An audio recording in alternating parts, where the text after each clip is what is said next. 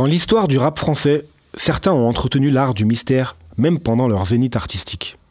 Nos invités l'ont probablement involontairement entretenu, et ça fait plus de 20 ans que ça dure, jusqu'à aujourd'hui. En effet, il fallait être prêt à tout entendre sur cette équipe lyonnaise déjà très organisée à leur pic de popularité à l'aube de l'an 2000. Pour les jeunes, c'était plus le même deal, disait Bruno Lopez.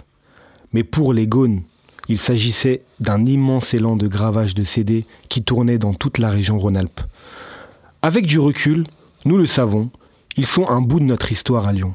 Une page crapuleuse, intense, inoubliable. Ils sont le vecteur identitaire d'une génération tout entière de Lyonnais, un souvenir sonore précis qui reflétait comme sur un Rhône bleu trouble notre jeunesse brouillonne coincée dans cette métropole qui ne ressemble à aucune autre. Aujourd'hui, nous recevons quelques membres de cette aventure extraordinaire, avec cet honneur mêlé avec un zeste de nostalgie. C'est bizarre d'être cher refait de la sorte. Nous allons revenir sur le crapuleux destin de la Bougnoul Smala. Je suis Saïd Delarbre, Clem et Sandra m'accompagnent pour ce premier numéro de Plavas Podcast. Linisbad, tu peux envoyer le jingle, mais avant tout, n'oublie pas, je vis pour mes shabs et mes shabs vivent pour moi. Viens nous voir Guillotière, Gabriel Perry dans la défense comme John Terry. Mec de rue, je suis pas en terrasse sur terreau. Fini la boule à Z, j'ai les cheveux longs zère. Je descends en rappel, de la colline de Fourvière. Rana.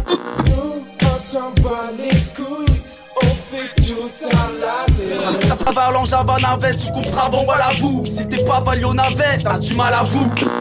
Plavas Radio. Plavacien, Plavacienne, bonjour. Voici le premier numéro de Podcast Plavast. Je suis vraiment ému.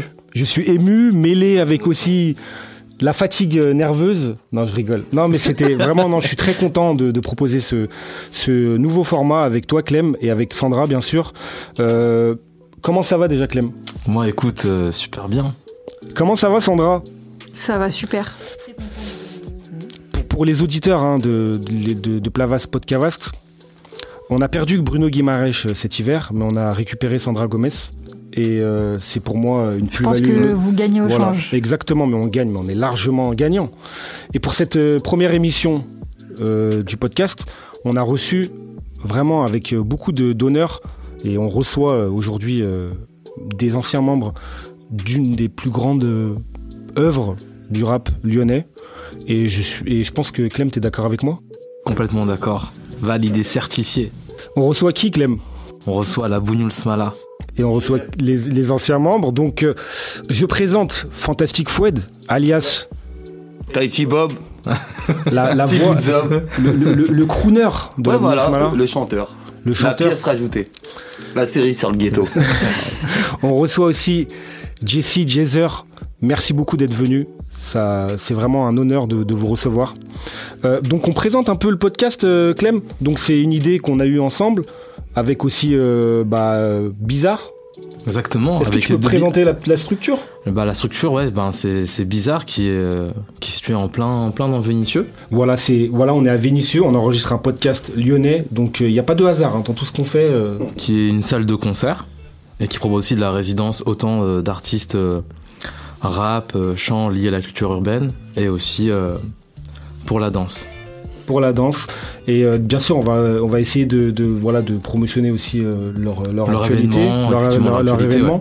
Et toi, et toi donc euh, Plavas, comment, ça, comment tu peux présenter ton, ton petit, ta petite structure? petite qui s'agrandit. Ouais, voilà, je dis Le la petite vortex- structure. le voilà. vortex s'agrandit. un ouais. collectif d'artistes de base et qui maintenant propose différents pôles la musique, l'événementiel, euh, le textile et maintenant la radio. Bah, Ah, super. le podcast.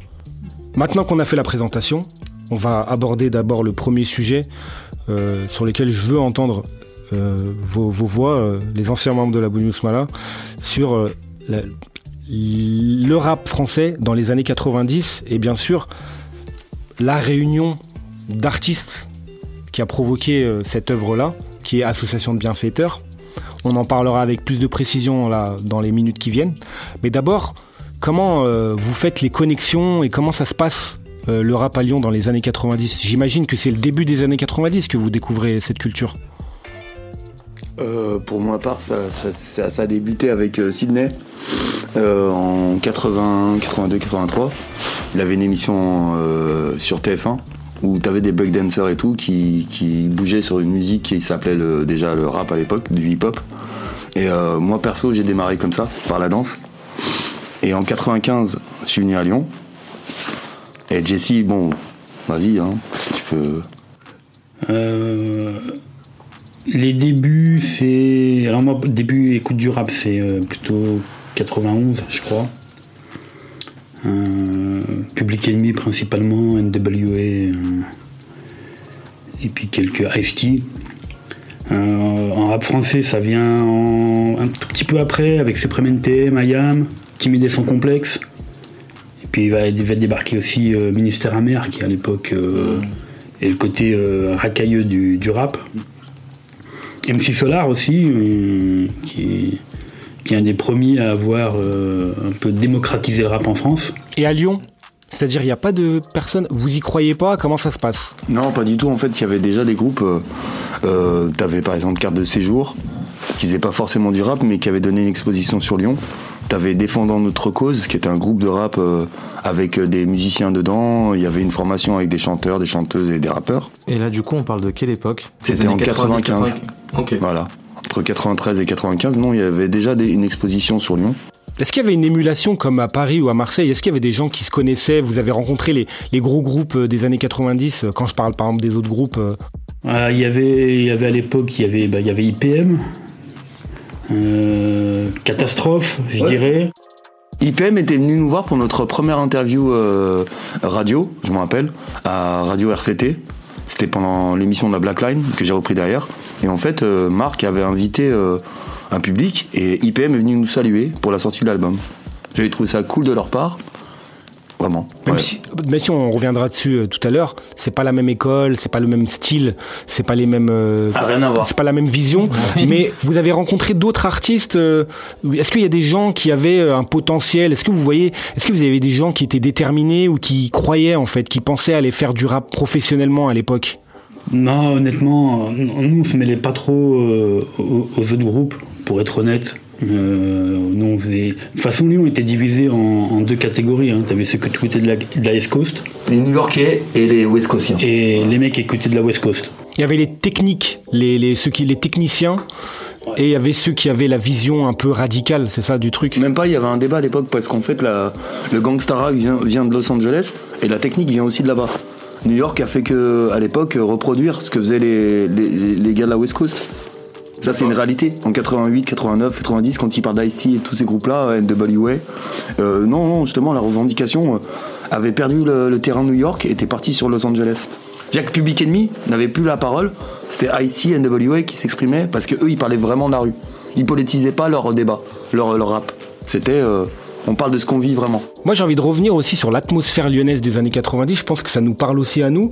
Euh, C'était les années euh, Michel Noir, euh, Raymond Barre. Euh, Je sais qu'il y avait. euh, je sais que Là, c'était. Que des endormis. Non, non, non, mais, de- non, mais moi je suis. euh, Voilà, ça m'intéresse aussi de connaître aussi l'atmosphère de l'époque. Ça devait être dur même pour, je sais pas, pour le divertissement, pour sortir en boîte, pour. euh, je sais pas, je vous pose la question parce que moi j'ai pas vécu ça. Milieu 90, de toute manière, on va pas se mentir. Comme le disait Booba, les Noirs étaient pas à la mode. Tu rentres pas en boîte. Bah là, c'est pareil. Les Maghrébins, ils rentraient pas en boîte. Jamais. C'est, On euh, avait les dimanches après-midi. C'est l'époque où tu as eu euh, Khaled Kelkal, tu as eu Vigipirate. Qui était à la mulatière d'ailleurs, qui était au lycée de la. de non, qui- plus, mais Martinière, pardon. Lycée de la, Mar- de Mais la Martinière. voilà, pardon. c'était l'époque euh, Vigipirate et tout. Et euh, pour nous, c'était pas, c'était, c'était un peu compliqué, quoi. Et dans cette ambiance-là, euh, l'influence que vous avez, c'est plutôt euh, le rap West Coast avec, euh, je sais pas, euh, la- le, le- le G-Funk, euh, peut-être Master P aussi. Je sais que ça a beaucoup influencé. euh, J'ai l'impression que dans l'écoute, c'est plus Master P qui, qui ressort. Master P, c'est, pour moi, c'est No Limit, c'est le label. C'est le label en fait qui comptait dans le dans C'est plus le contexte. label que. Ok, d'accord. T'as eu, eu des gros labels, hein. t'as eu Sick With It, euh, Death Row, bien évidemment. Avec E40, Sick With It par exemple. Mais euh, en fait, chez Master P, t'as un côté euh, gangsta qui ressort beaucoup plus que chez Death Row, que chez euh, euh, ou d'autres. Très indépendant, libre de parole. Et Master P. t'as- Et ça vous parlait, ça Ah, Master P, moi, ça m'a. School de gris. Tu lisais les paroles, comment, comment ça se passait en fait? Non, moi, je comprends pas l'anglais, donc. euh, C'était l'énergie qui, qui se dégageait. C'est ça, moi, je suis un grand, grand fan de Master Du coup, P. et- tous les membres du crew ou certains membres? Certains membres, ouais. Certains membres, euh, on est Pas mal de membres. C'est pour ça que je dis, est-ce que ça a influencé euh, toute une partie de, de l'équipe Non, non, parce que ou d'autres ou au moins d'autres personnes de- du crew avaient d'autres influences qui sont mélangées avec, les, avec celle-là, qui était peut-être la principale Je pense qu'il y a même des membres, le rap, c'était pas, c'était c'était leur truc. Ouais, Voilà, mais plus vraiment passion, amusement. moi qui suis un fan de musique, qui suis un fan de rap, euh, Un digger. Je peux te dire que si demain je devais faire un comparatif euh, de la Boom Smala avec un équivalent américain, pour moi, dans, dans mon idéal, c'est Master P. D'ailleurs, C'est-à-dire que c'est un vrai, c'est un crew, machin et tout. Et quand t'as un album de Master P, t'as Master P featuring machin, machin, machin, machin, machin. T'as l'album de Silk, c'est Silk featuring machin, machin, machin. Et tous les albums de, de No Limit, c'est comme ça en fait. La Bounul Smala, c'est. Je ne sais même pas décrire, en fait. Je ne sais pas si c'est un groupe, c'est un- une réunion de, de, de- de- d'artistes. C'est une bande de copains, surtout, je pense, de, sur C'est le moment. tout ça. Il y avait combien de membres? Parce que moi, je vois dans la pochette, il y a marqué Bibil Hagar, euh, Œil de Lynx, machin. Ça, c'est, c'est incroyable, en fait, parce qu'on ne sait pas. On ne sait pas qui C'est est qui- c'est derrière. ce qui fait le charme du groupe. C'est ça, c'est ça le truc, en fait. A- on- on peut chiffrer le nombre de personnes, le nombre d'artistes à peu Non. près Impossible. C'est ça qui est incroyable. On peut pas chiffrer le nombre d'artistes qui étaient on membres de la citer les principaux. les Non, parce que même déjà sur la fin du, du groupe, quand euh, les gens faisaient leur vie, chacun de leur côté, euh, parce qu'ils avaient des- du boulot, des enfants et tout, euh, il y avait des, euh, par exemple les Forces du désordre, qui étaient de la Duchère, euh, venaient de commencer à faire des, des- du rap, et ils faisaient partie de Bounous-Mala. Mais on- nous, on n'en faisait pas plus partie, mais on n'était plus dedans, tu vois. On faisait d'autres choses dans notre vie. Mais il y a, eu une euh, relève derrière, direct, en 2000 et qui était préparé depuis deux ans. euh, genre les mecs s'entraînaient dans les MJC, je, je sais pas trop leur parcours euh, aux forces du désordre, mais il y avait toujours une relève derrière. Il y a eu deux générations euh, Ouais. à Buenos Aires. Ouais. Il y, a- il y en a même trois parce qu'en fait, Wallach et Jesse, ils ont débuté le groupe ensemble. Et ils ont rameuté des personnes derrière, donc là ça a créé une deuxième formation. Tu peux dire les noms des artistes aussi? Les plus connus? Non, bah, quand tu parles de Wallax, c'est Jesse. Alors c'est euh, donc Jazer Kruger, Le début, c'est c'est Joker et Dozer. Voilà. C'est les deux premiers. Moi, je les ai tout de suite rejoints, mais très rapidement. Euh, Après, ça doit être Foued, si je dis pas de je conneries. suis arrivé après moi, enfin en même temps Petit Négro. Il y a Petit Négro, et ensuite il y a les autres. Ok. Moi on m'a recruté en fait après que le groupe soit construit, parce qu'ils avaient besoin d'un chanteur. Ouais.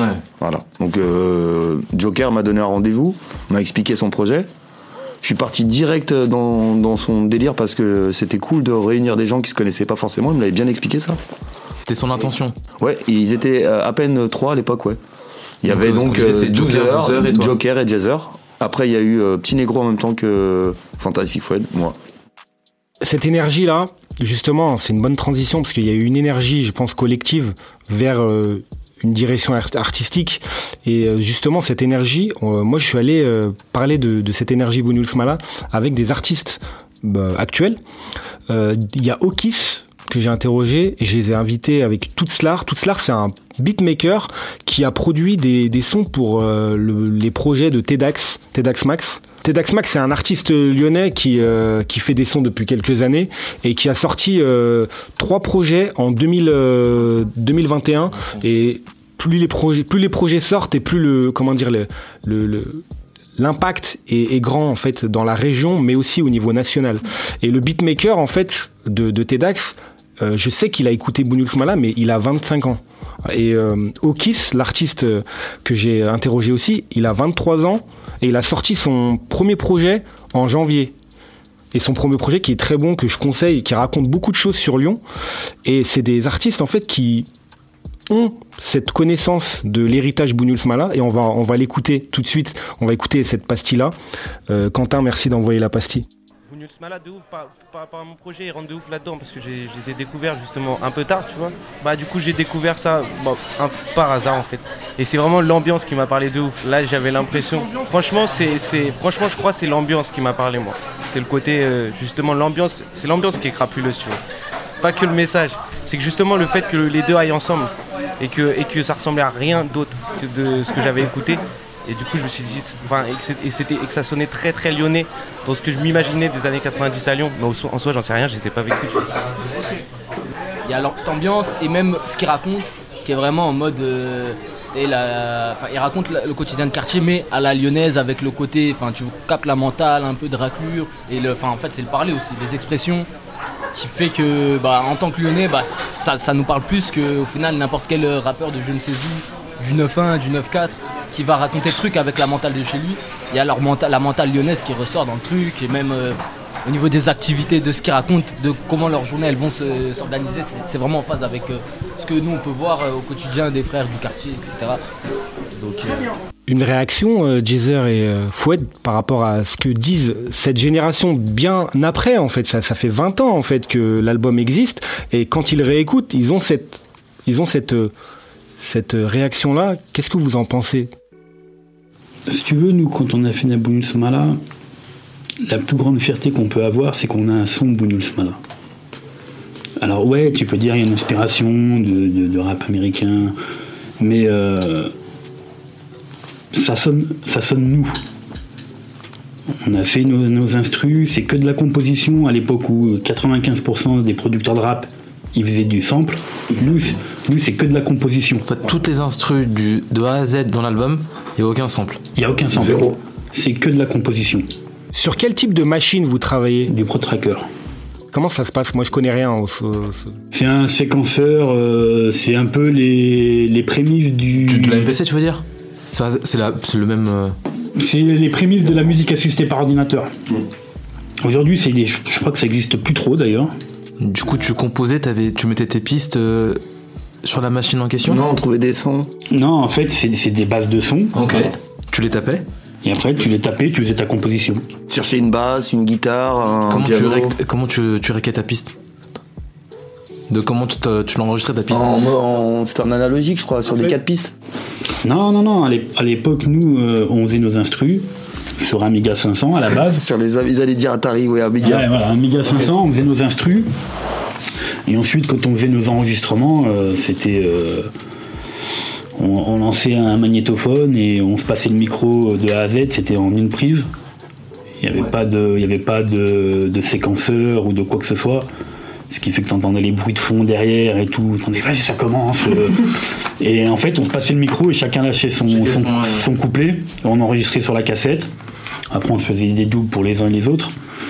Et, et c'est pour ça qu'on a vraiment cette sonorité-là. C'est que quand tous les mecs utilisaient des sampleurs, des séquenceurs, machin et tout, nous, c'était fait, c'était presque artisanal, tu vois. Mais ça avait cette authenticité, ça avait cette sonorité qui était propre à nous. Et moi, je me rappelle une fois, je suis allé à, à Bordeaux pour amener des CD à la Fnac pour essayer de les mettre en vente. Le mec, il écoute, il me dit ah non, mais ça sonne pas hip-hop, j'en veux pas. Donc le, le- le son pour lui, le type de. le Voilà, c'était, ça sonnait pas hip-hop. Ok. Et en fait, ouais, ça sonnait pas hip-hop, ça sonnait Boum Smala. Ça sonnait lyonnais, ça Racailleux. sonnait Crapuleux. crapuleux. euh, voilà, c'était, c'était nos instrus, quoi. C'est, c'est- c'est ce dont on peut être le plus fier, c'est qu'on a vraiment notre son à nous. Et c'est ce qui nous est, tu vois, ce que tu disais tout à l'heure par rapport euh, à nos confrères de, de l'époque, c'est qu'ils s'inspiraient vachement du rap parisien, avec les mixtapes qu'il y avait à l'époque, de Cut Killer, de Posca, machin et tout. Ils étaient dans cette tendance hip-hop, euh, New York, euh, rap, euh, rap parisien. Et nous, c'était du son à la lyonnaise pour les lyonnais. Totalement. Et ce qui est intéressant, c'est qu'on va rentrer justement dans le deuxième sujet, c'est-à-dire les coulisses du projet le plus crapuleux de l'histoire de Lyon, avec Sandra qui, qui a analysé entre guillemets euh, le l'imagerie Bougnoul Smala avec son expertise à elle, parce que voilà, tu, tu bosses dans ça aujourd'hui. Ouais, oui, je suis photographe, je fais pas mal de covers. Donc c'était intéressant de me replonger là-dedans parce que aussi, je suis plus jeune que, que vous. Euh, moi, j'ai pas vécu euh, la Bounous Mala euh, au moment où ça existait. En fait, j'ai plus vécu l'héritage et, euh, et du coup l'impact que ça a eu chez les gens de ma génération. Euh, donc on va dire peut-être les, petits frères, les petites sœurs euh, qui ont écouté ça. Et j'ai trouvé que la musique et l'identité de ce projet-là, c'est le, trait de caractère qui ressort le plus, c'est que c'est de la musique qui est très imagée. Et pour moi, ça pose un, un décor de ce qu'est Lyon, justement. Et je l'ai réécouté euh, beaucoup bien plus tard. J'ai entendu ça pendant, pendant toute euh, mon adolescence, mais je m'étais jamais vraiment penchée dessus. J'ai développé une euh, passion pour le rap, mais c'est vrai que moi j'ai- j'aimais le rap plus traditionnel, on va dire euh, l'école classique du rap technique. euh, 113, euh, les trucs comme exactement, ça aussi. Ouais. exactement. Rof, beaucoup. Ouais. Voilà, c'était ça à fond. Et donc, je reconnaissais que hum, la Bounous Mala, c'était un son différent, mais j'arrivais pas vraiment à comprendre en quoi c'était différent. Et c'est euh, avec plus d'expérience, plus de recul, je me suis rendu compte que c'était différent parce que c'était lyonnais et que euh, j'y avais rien entendu euh, d'aussi lyonnais euh, et, et- encore aujourd'hui ce que vous avez fait en fait c'est poser le décor de ce qu'est le Lyon que moi j'ai connu. Et euh, après, je vais vous expliquer aussi, on parlera de d'où je viens, ça, a aussi un, du sens euh, là-dedans. Mais voilà, ce projet-là, c'est euh, pour ceux qui, qui écouteraient le podcast et qui euh, connaîtraient pas la Bounous Mala, parce que j'espère qu'il y en a qui vont écouter et découvrir aussi. Je dirais que c'est vraiment une photographie de ce qu'est Lyon dans les années 90. Euh, sans aspiration à ressembler euh, à ce que les autres font, euh, sans regarder euh, ce qu'est le rap français à cette époque. Donc il n'y a pas cette couleur-là rap français. Ça peut être difficile euh, d'accès pour, pour un public non averti. Et il y a l'aspect aussi, on ne sait pas qui ils sont, mais On a des images. Exactement. Le paradoxe. C'est ça le, le- le plus important en fait, c'est que on n'arrive pas à identifier qui est qui. Même moi, j'ai- jamais su. euh, Enfin, tel couplet, c'est un tel, un tel. C'est encore C'est ça. trop compliqué. Même aujourd'hui encore, on Ouais. connaît le, le- projet par cœur. Là, on, on est venu en voiture. hein. C'était la chorale. hein. on a fait, euh, on a déroulé l'album. C'était la chorale. Vraiment, tout le monde connaissait. Mais encore aujourd'hui, le mystère, bien sûr, qui est volontaire, je pense. J'imagine moi. Euh, vous allez nous répondre après. Mais le fait qu'il n'y ait pas de clip, qu'il n'y ait pas de visage, qu'il n'y ait pas de, mais tant d'images dans les propos. C'est C'est ça. ça la force du projet, pour moi en tout cas. On a une description du mode de vie. Euh, le côté euh, très familial, euh, bande de copains, euh, les situations, la rouille, qui est un principe lyonnais qu'on a du mal à expliquer si on l'a pas vécu. La fraternité. La qui- fraternité, ouais. Je vis pour mes sahabs et mes sahabs vivent pour moi. Quel est, quel est, le, plus, quel est le slogan le plus fraternel qu'on a déjà entendu dans des albums de rap français? Mm. À part je vis pour mes sahabs et mes sahabs vivent pour moi. C'est quelque chose de tellement fédérateur pour moi. Et d'ailleurs, ce slogan, je sais pas qui l'a écrit. Est-ce que c'était une pensée collective, euh, une façon de penser dans le crew, ou c'était juste, euh, euh, enfin, une phrase que vous vous disiez souvent entre vous, ou pas du tout? C'est un peu le un pour tous, tous pour un, mais version Exactement. Voilà. C'est exactement ça. C'est les mousquetaires. Voilà, c'est. Sauf qu'on n'était pas 4, on était 150 salopards. Ça tu demandais un chiffre tout à l'heure 150. Il n'y en a pas vraiment. Mais à une époque, je me rappelle, euh, on, on essayait de créer un crew général qui s'appelait les 150 salopards. D'ailleurs, euh, la dédicace se retrouve sur l'album. Quand tu regardes le- la, la plaque d'immatriculation, t'as 150 BS 69. Formidable, parce que Sa- Sandra, j'ai envie que tu nous, tu nous dissèques cette image de cette cover là qui est. Nous, on a le CD, on a le vrai CD devant nous. C'est une pièce collector. Moi, j'avais peur de le toucher. Je l'ai même Vraiment. pas. J'avais peur de le toucher. mais, mais, mais c'est Je vais le voler. Mais, mais- mais tu peux nous, Bah. nous expliquer comment ça, comment Bah, ça, ça, ça jugeote quand tu vois ce CD, toi avec l'expérience que tu as, tu fais des covers. Donc comment ça fonctionne pour Bah, toi ce, qui est, ce qui est intéressant, c'est que justement, dans ce que je disais, dans la musique, on a énormément d'images et finalement, c'est toutes les images que vous avez données, c'est à travers la musique et rien d'autre. Parce que, comme tu le disais, Saïd, il n'y a pas de clip. Il y a, on ne sait pas qui est qui. On peut vous croiser dans la rue et, et pas vous reconnaître et pas savoir que c'est vous. D'ailleurs, si je peux rebondir là-dessus, c'est est-ce que c'était euh, voulu de votre part le clip, ou en fait, y c'est que vous n'avez pas les, pas les moyens? Je vais te répondre. En fait, à l'époque, on fait beaucoup de concerts. On fait beaucoup de petites scènes. On fait la Duchère, on fait Vénitieux, on fait Rieux. Et en fait, la notoriété, elle part là-dessus. C'est que les gens, ils viennent, ils entendent du bail des Style de la Jonca, ils entendent Keuf. On doit chanter, peut-être à l'époque, on chante Nique la France avant que la France tonique. Un morceau qui était bien, bien virulent. Ouais. Qui est pas sorti d'ailleurs. Qui est pas, qui est pas sur cet album, qui aurait dû arriver plus tard. On avait, justement, par contre, par rapport à ce son, on, on avait débattu pour savoir quel son on mettait. C'est-à-dire qu'à chaque fois, on se parlait entre nous.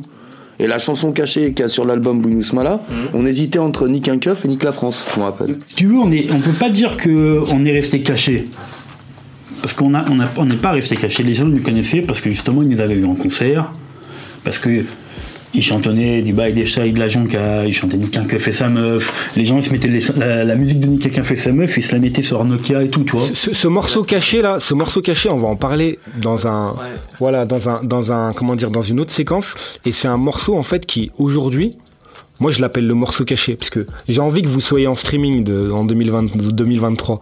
Donc on va l'appeler le morceau caché. Il va déjà voir. Moi je vois déjà, moi je vois déjà la, moi je vois déjà Bounous Mala euh, en streaming sur Spotify Deezer parce que vous le méritez. Remasterisé. Et ce morceau caché, on en parlera vraiment dans un petit, dans une petite séquence. J'ai envie qu'on se le garde après, mais surtout moi ce qui me, comment dire, ce qui me, ce qui m'interpelle dans ce qu'a dit Sandra, c'est que vous aviez, vous aviez pensé à certaines choses alors que c'était presque de l'amateurisme en fait. Le, le rap ne payait pas finalement.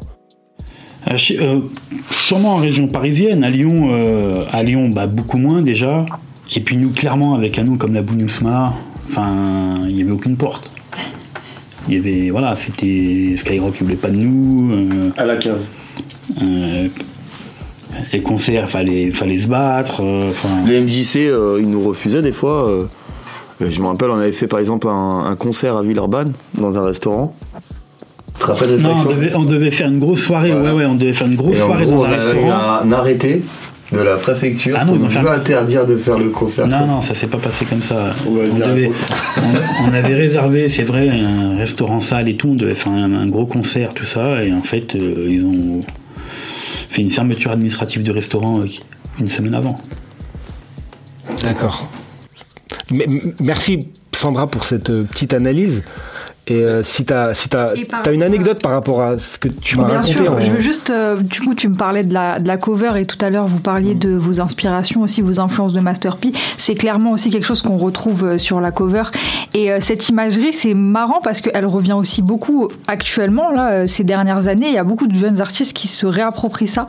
Donc c'est intéressant. Et d'ailleurs, bah, petite dédicace à Tedax Max dont on parlait en off tout à l'heure, qui a repris des éléments graphiques, donc les lettres métalliques, brillantes, etc. Euh, la voiture aussi, ça revient beaucoup. Ça fait partie de l'élément euh, euh, la ride, qui est un, un- un- un aspect important aussi de, de votre musique sur le projet Forme Olympique Middle Season. Tu racontais quelque chose d'intéressant avant l'émission sur le fait que tu sois. Parce que là, on va rentrer dans la seconde séquence sur le, fait que ça soit le cinquième, le point névralgique de, de l'œuvre. le, le cinquième arrondissement, c'est un peu là où tout s'est passé. Pour vous Pas que, Pas que, pas mais que, c'est- mais, mais quand même. un petit peu. Il y a un petit peu, mais il n'y a pas que, pas que. Alors pour le coup, euh, C'est plus Saint-Jean en fait, l'endroit où on se rejoignait tous. Hmm. Bah, ce qui est intéressant, c'est que du coup, moi, je savais pas, en vous écoutant, je savais pas du tout euh, géographiquement où vous placez euh, sur la C'est carte. ça qui est, c'est ça que pour moi qui fait la force de la Bunusmala, c'est que personne ne sait d'où on vient, personne ne sait qui est là. Je vois plein de gens, ils me disent ouais, je connais un tel, c'est des mecs de mon quartier, je connais un tel, c'est des mecs de mon quartier. En vrai, personne ne le savait. Et ce qui était encore plus marrant, c'est que moi, j'en faisais partie, mais ils me connaissaient pas les gars. Ils me disaient ouais, moi je les connais et tout. Je dis si tu me connais pas, tu peux pas connaître le groupe. Donc t'avais une vraie légende urbaine du ils viennent de Vénitieux, ils viennent de Vaux-en-Velin, ils viennent d'un tel, c'est le cousin d'un tel et tout. En vrai personne ne le savait. Au collège, on était là, on avait toujours des petits bruits de dire ouais lui il vient, lui vient de là, c'est un mec de la Croix-Rousse, c'est un mec de machin. Et en fait, le truc de du, du- de l'ombre impalpable euh, autour de ce CD là, c'était aussi une grande force dans la région parce qu'on avait toujours l'impression que c'était quelqu'un qu'on connaissait. Et Sandra, elle avait dit un truc qui était très intéressant, comme tu viens du cinquième, Sandra. Ouais, moi j'ai grandi du coup euh, rue de la Quarantaine, donc euh, dans les- le bas de- du 5e arrondissement, euh, dans un HLM entouré de, ça c'est le hasard de l'urbanisme lyonnais, entouré de bâtiments classés et de, de bourgeois. Au fin fond de la quarantaine. Exactement. tout à fait. Tu, vois il me semble que tu habites, euh, Moi, j'ai t'habitais grandi- pas très loin, à Saint-Georges. moi, j'ai grandi à Saint-Georges. Ah bah on Ouais. était juste euh, au bout de la rue alors. Euh, et ce que je trouve aussi intéressant dans ce projet et pourquoi je trouve qu'il est important aussi, c'est que euh, il a mis la lumière sur euh, une certaine population aussi. Euh, cette population, où moi je me sens appartenir, enclavée dans une bourgeoisie. Et c'est ça aussi tout le paradoxe lyonnais où tu as le lion bourgeois euh, traditionnel et j'avais l'impression d'entendre pas l'anti-lion, mais le, le lion populaire. Le, le lion irrévérencieux. Irrévérencieux. Qu'on n'entend pas dans les autres projets de rap lyonnais. En fait, où c'est un peu. C'est pas scolaire, mais nous, on- moi j'ai un grand attachement hein, pour les, les, les- les pionniers aussi euh, qui sont pas dans le même style. Mais vous, il y avait quelque chose de, de rebelle et de dire on doit dire ce qu'on doit dire comme si c'était notre dernier CD et comme si c'était la dernière fois qu'on rappait. Il y avait ça, j'avais l'impression que des fois c'était la première et la dernière apparition de- d'un MC euh, dans le- dans, le- dans l'équipe qui allait balancer ce qu'il ce qu'il allait balancer. En fait, Lyon, si tu prends le, je vais prendre un exemple du Vieux-Lyon. À la base, le Vieux-Lyon, c'est pas un quartier bourgeois. C'est un quartier populaire, c'est un quartier limite pauvre. C'est qu'après que c'est devenu un quartier bourgeois, rénové, machin et tout. Mais moi, j'ai grandi dans le Vieux-Lyon, j'ai des potes, ils se chauffaient au charbon. Et la banlieue, c'était la grande classe. T'avais l'électricité, t'avais les WC sur le palier. euh, nous, on n'avait pas les WC euh, dans l'appartement, tout ça. Donc, euh, Il y avait les bains publics aussi. Moi j'ai pas connu, moi j'ai, moi j'ai pas connu. Mais oui, oui, j'ai, moi j'ai des voisins, ils allaient au bain public. Ils avaient pas de douche chez eux, ils avaient pas de baignoire, rien. Il y avait aussi un dans le morceau caché, on sent qu'il y a un besoin d'expliquer aussi cette violence parce que au-delà du fait que le morceau euh, il, soit radical et que vous êtes allé comme tu l'as dit, comme tu me l'avais dit en off, t'es allé plus loin que Brigitte, femme de flic, parce que c'est ça le. C'était une surenchère. Voilà, Mais c'était la attention, surenchère. hein, on- j'ai beaucoup, j'aime beaucoup Ministère Hammer, mais c'était un peu le. C'est bien ce qu'ils ont fait, mais on peut, faire, on peut encore être Voilà. loin. Mais, mais on va pas se mentir, à l'époque, euh, et on le dit à un moment, tu te fais contrôler toutes les 5 minutes. Et comment voulez-vous que je contrôle ma haine? C'est la première, c'est la dernière phrase en fait. La de dernière Joker. phrase, ouais, du, euh, je crois que c'est je rentre chez moi, j'ai mal, je boite, je saigne. Comment voulez-vous qu'après ça je contrôle Voilà. ma haine hein, comme je Justement, c'est c'est ça qui est intéressant dans, le, dans, le, dans votre euh, discours. Ce qui était intéressant, c'est qu'il y avait des choses qui étaient avant-gardistes. Par exemple, toi-même, dans un morceau, tu dis, comme d'habitude, SOS Racisme va faire euh, un barbecue. Et en fait, cette position-là de dire euh, l'antiracisme, cette version de l'antiracisme ne me convient pas, et d'aller vers plus de radicalité, c'était presque avant-gardiste parce qu'on était en 99-98, c'était encore France 98 et c'était pas. Ils avaient la non, cote. Non, non, alors c'est, je vais, je vais, c'est même avant France 98. Nous, quand on écrit ça, c'est 96-97. Pour l'époque, c'était avant-gardiste parce que nous, euh, les jeunes de l'époque, 98, on n'avait pas cette vision-là et vous, vous étiez déjà avant-gardiste sur ces positions-là qui étaient des positions politiques qui peut-être aujourd'hui euh, sont, euh, sont justes en fait. Avec le temps, vous aviez raison. Moi, en tout cas, c'est mon avis. Hein. Je donne mon avis. Et pendant que pendant que un, un autre membre de la de la Bougnoul Smala est arrivé et vraiment merci d'être venu. Impérial 12 heures, c'est ça? Impérial 12 heures. tu, si tu veux prendre la parole avec plaisir, si tu veux raconter des choses avec plaisir. Là, on était en train de dérouler sur euh, comment dire la prise de position que vous aviez à l'époque qui était radicale et qui était à contre-courant avec euh, les rappeurs euh, de l'époque qui avaient une autre inspiration, un autre moyen d'expression et aussi raconter euh, des choses différentes de, la France euh, de l'époque, alors que vous, vous étiez vraiment radical, sans concession, et avec euh, vraiment pas de limite sur les, propos. Et justement, on parlait de Brigitte, femme de flic, qui, vous, vous avez poussé, le curseur un peu plus loin, c'est ça, pour faire le morceau caché. Donc, on a parlé de ça, et j'ai envie qu'on déroule aussi sur l'arrondissement en fait, euh, le cinquième arrondissement, où s'est déroulé l'enregistrement, j'imagine Du projet Non, Pas du tout Lyon 4. Ouais. Lyon 4 Ça s'est fait à la Croix-Rousse alors Dans un virage.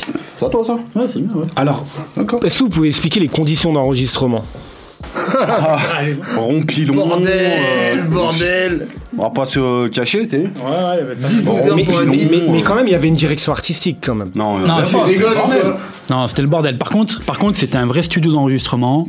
C'était un enregistrement analogique sur euh, bande 6 pistes ou 8 pistes.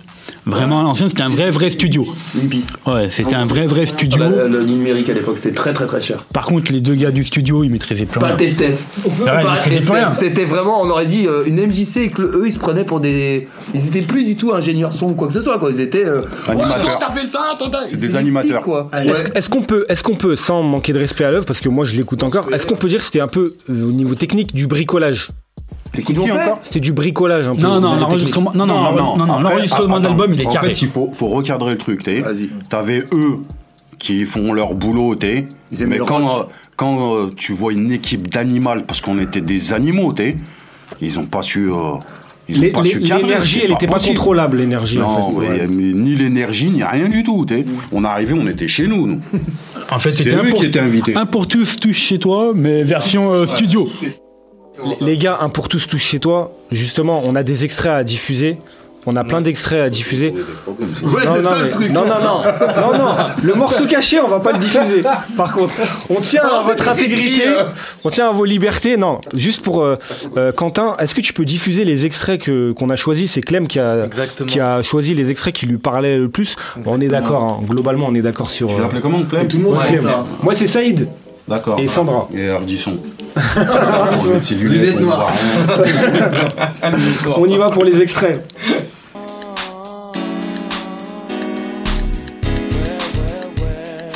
Transpirer toute la journée, non merci. Orientation, Joker a choisi la belle vie, je ne compte pas être une bête de travail. J'ai l'intention d'être blindé de bail. Crouler sous le poids de la joncaille et tous les soirs me taper une nouvelle taille. Pilote une 7, 7 jours sur 7, avoir des chiennes en laisse dans ma Mercedes. Passer mes week-ends dans une villa au bord de l'eau, avoir un compte en banque avec 33 zéros. On dira que je vise au pour un bico, mais ils ne me feront pas faire. Déjà, on peut dire, euh, entre nous, hein, euh, c'est incontestable que pour ma génération à moi, ce morceau est un classique, mais c'est même pas, c'est une évidence. C'est-à-dire que dans le, le- comment dire, dans l'énergie que ça dégage, dans le groove qu'il y a, dans même l'idée du, du morceau, le- ce que ça raconte, ce, ce besoin de, de réussir et de, de- de ramener de l'argent, c'est un classique. Et pour moi, je, je pense que si on fait euh, si on fait le tour de ceux qui vraiment écoutent du rap, à Lyon- du, du rap lyonnais, c'est incontestable que ce morceau-là, il est dans l'histoire. C'est pas possible de- d'esquiver ça, en fait. Si t'as pas écouté du Bail des Stein, t'es pas un mec de Lyon. En tout cas, c'est pour moi. hein, Est-ce que vous êtes d'accord? Moi, je, ouais, je pense que c'est le tube lyonnais euh, au niveau du rap. Et je pense qu'on devrait même l'écouter encore en soirée. Je, je sais pas, parce que Clem, il organise des soirées. Vas-y, Ouais. mais mets-le hein, en soirée. hein. Vais mettre fort. Les radios lyonnaises, moi par exemple, j'ai j'ai fait de la radio derrière et euh, j'ai jamais passé nos titres. Quasiment pas, c'est normal, tu vois, je vais pas. Sur Trade Union, tu parles Ouais, ou Sur même sur, euh, radio, Tra- euh, sur toutes les Sur radios, toutes les radios, RCT, ouais. Capsao et tout, ou Radio Canu, ils passent pas à Bounous-Mala. Personne. Et pourtant ils aiment bien. C'est ça qui est étrange. Et toi, toi, t'as t'as un, rôle important dans ce morceau. T'apportes le groove. T'apportes le groove. Comment t'as eu l'inspiration euh, Wallax, euh, Joker, il savait recruter les gens. C'est-à-dire qu'en fait, euh, lui, il a, il a derrière euh, les trois premiers, genre euh, 12 heures et, et Jesse et Jazer Kruger, il a recruté des gens, tu vois, dans ses potes. Moi, il a trouvé que je chantais bien. Tu vois, je voulais faire de la New Jack Swing à l'époque. Il m'a pris pour. euh, Et c'est lui qui avait écrit le texte. Moi, j'ai juste interprété ce qui. euh, C'est même lui qui m'a donné l'intonation. Tu sais, moi, je pense. dit, ouais, fais du bail des oh, c'est un peu. Et du coup, j'ai rajouté, rajouté, je ne suis pas une racaille. ça, ça leur ça, moi, je ça le rend encore plus magnifique. Le je ne suis pas une racaille. Je Ouais, veux, je veux du bail des faut pas non plus que les gens pensent n'importe ça- quoi Ça, remet, en fait, ça remet le.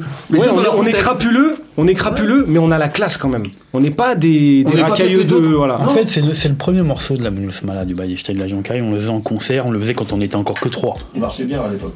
Où le refrain, on le, on le, on le rappait plus qu'on le chantait. Je me dis, bah, il la Joncaille et tout. Et c'est le morceau qui, qui circulait dans les cassettes, les gens se le passaient et tout, parce que tout se faisait à coup de cassette. Nous, on enregistrait, et derrière, hein, les gens, tel quartier l'avait et tout. Et en fait, c'est ça, et ça a été tentaculaire. C'est que tout le monde a eu, tout le monde a fait une copie d'une copie d'une copie d'une copie. D'ailleurs, ce Nous, on l'a vu, nous, on l'a vu de nos yeux. hein. Nous, Oh là là. nous, on l'a vu de nos yeux. On était au collège. Moi, je peux vous témoigner ça. Et on est, faut pas, faut pas se, comment dire, les, sou- les souvenirs, ils restent là dans la tête. Moi, dans mon collège, c'était le CD.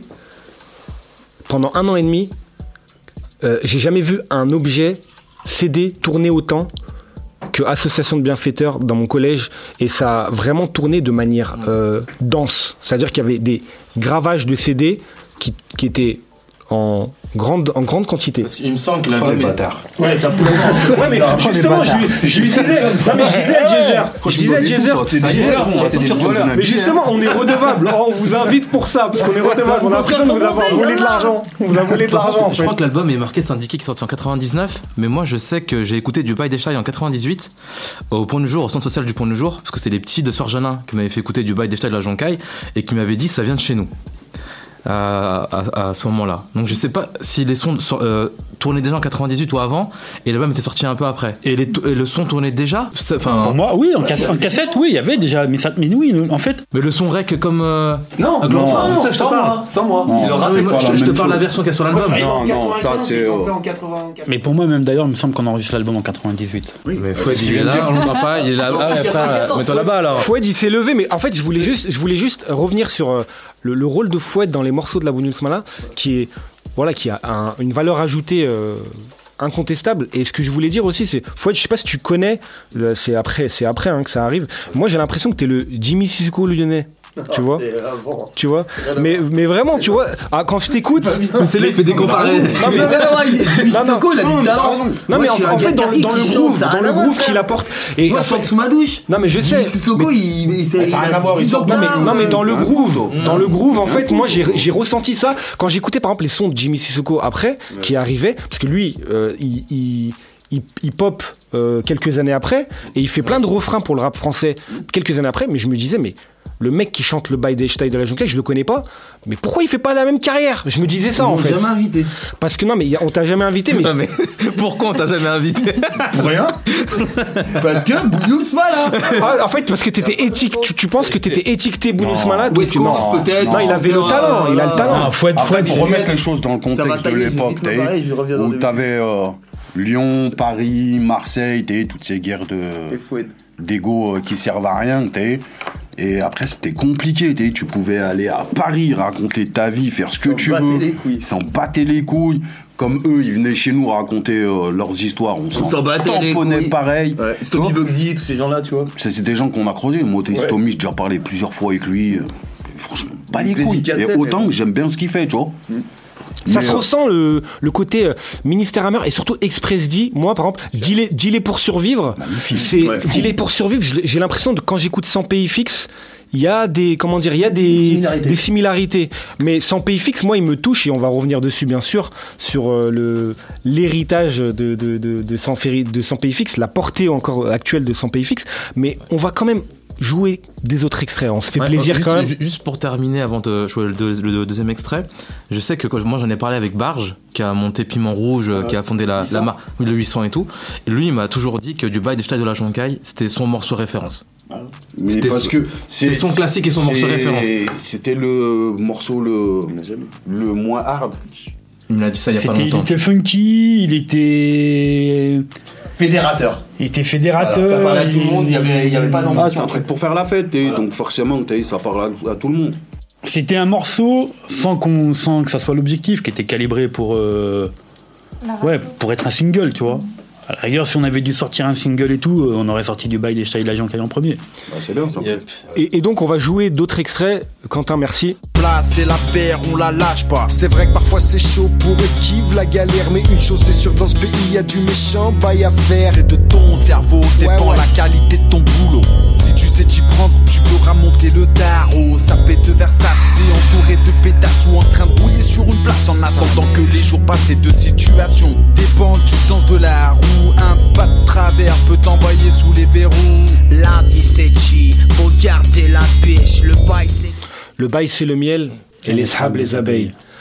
Clem, pourquoi t'as choisi cet extrait? Bah, je, je trouve euh, le côté authentique, crapuleux, et je sais pas, il y, a un- il y, a un- il y a un fond, je sais pas, je, je trouve qu'il y, a- il y a tout le mélange de, de la mentalité lyonnaise en fait, je trouve dans ce morceau. euh, C'est c'est vrai que dans le côté. euh, là, on sent un côté euh, West Coast, mais euh, le West Coast débrouillard un peu.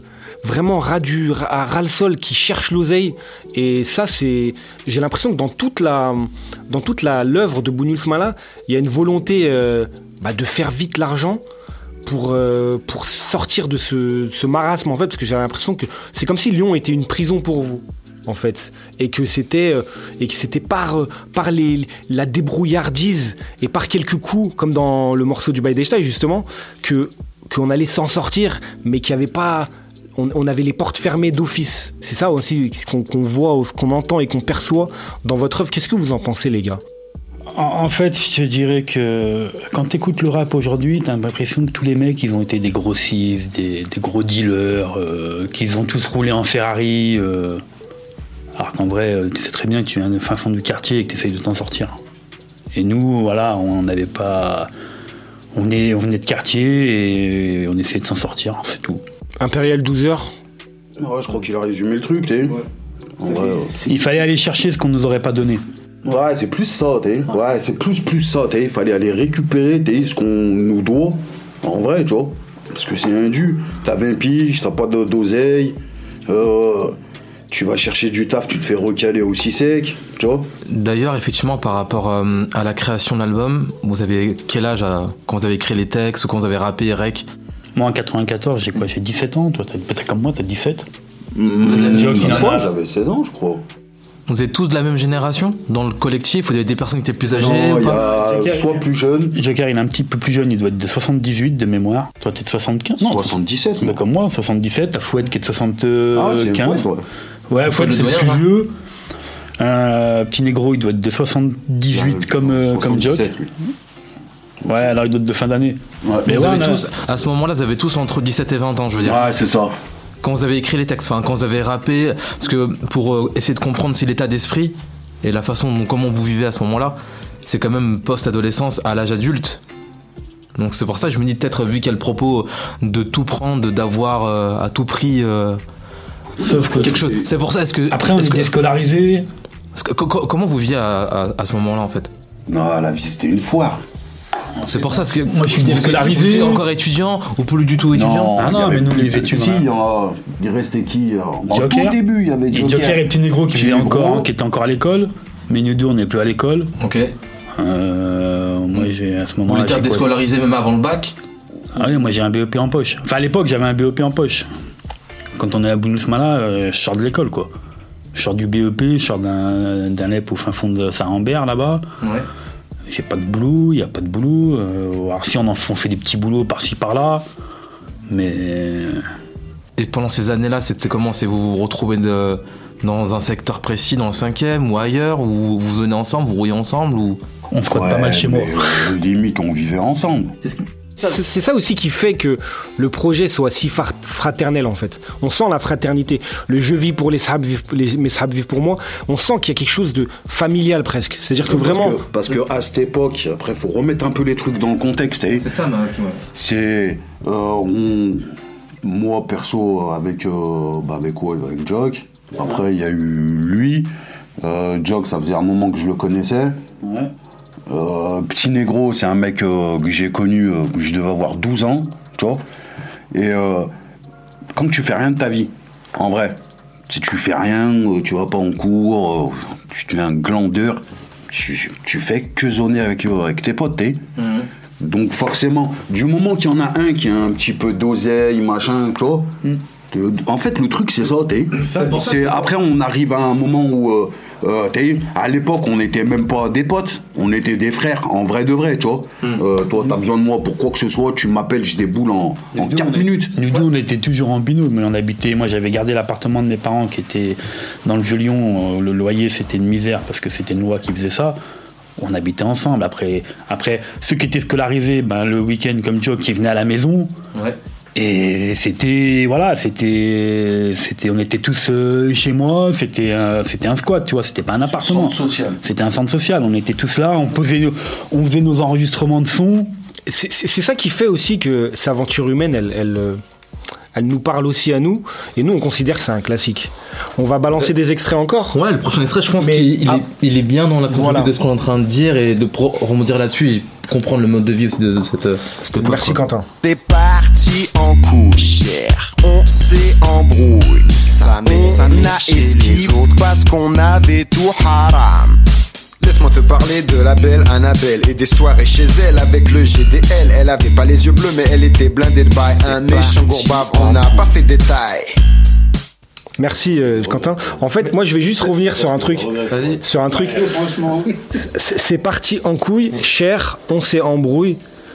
On a esquive parce qu'on avait tout haram et surtout ça pète sa mère chez les autres. En fait, ce truc là, le fait que ça soit un, un, un- un- un ad- un adlib, genre cher, c'est un adlib. Ouais.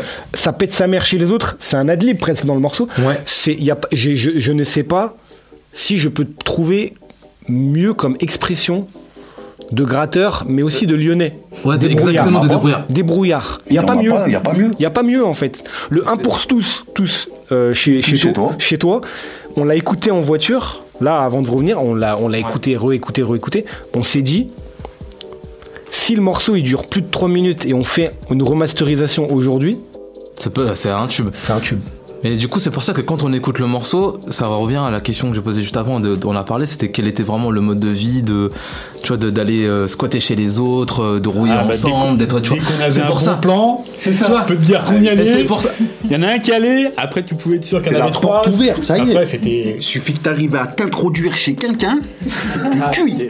Tu vois, et c'est pour ça que je reviens là-dessus parce que je, je reviens au- à l'Ouest Lyonnais, le 5e arrondissement. C'est même moi quand j'ai connu, moi je suis hein, tu sais, tu vois, tu vois où j'habite du coup. Euh, on était en mode HLM et tout, et dès qu'on pouvait aller dans une, dans une Soirée piscine, soirée, villa. voilà, à compris. Tassin, à Craponne, à Francheville, etc. Il a connu les beaux quartiers, lui. Hein. Mais tu connais, on est, on est, on est- on était pas loin. Donc euh, tu vois, c'est pour ça. Euh, je voulais savoir si c'était. euh, Attends, deux secondes. Pas de souci, pas de souci. je voulais, je voulais savoir si c'est quelque chose que vous, vous avez, vous avez vécu ça? Parce que nous, j'ai l'impression que quand j'ai écouté ça quand j'étais adolescent, j'ai l'impression que je me dis, mais en fait, c'était mes anciens qui ont vécu ce qu'on est en train de vivre. Voilà, c'est pour ça. chez toi, c'est deux vraies histoires. On a juste changé les prénoms. Donc en fait, le 1 pour tous, tous chez, chez toi, c'était aussi le moyen d'accéder à un statut social, comme tu le racontes bien, toi, parce que toi, tu es dans ton, dans ton arrondissement, tu vois la Exactement. richesse devant toi.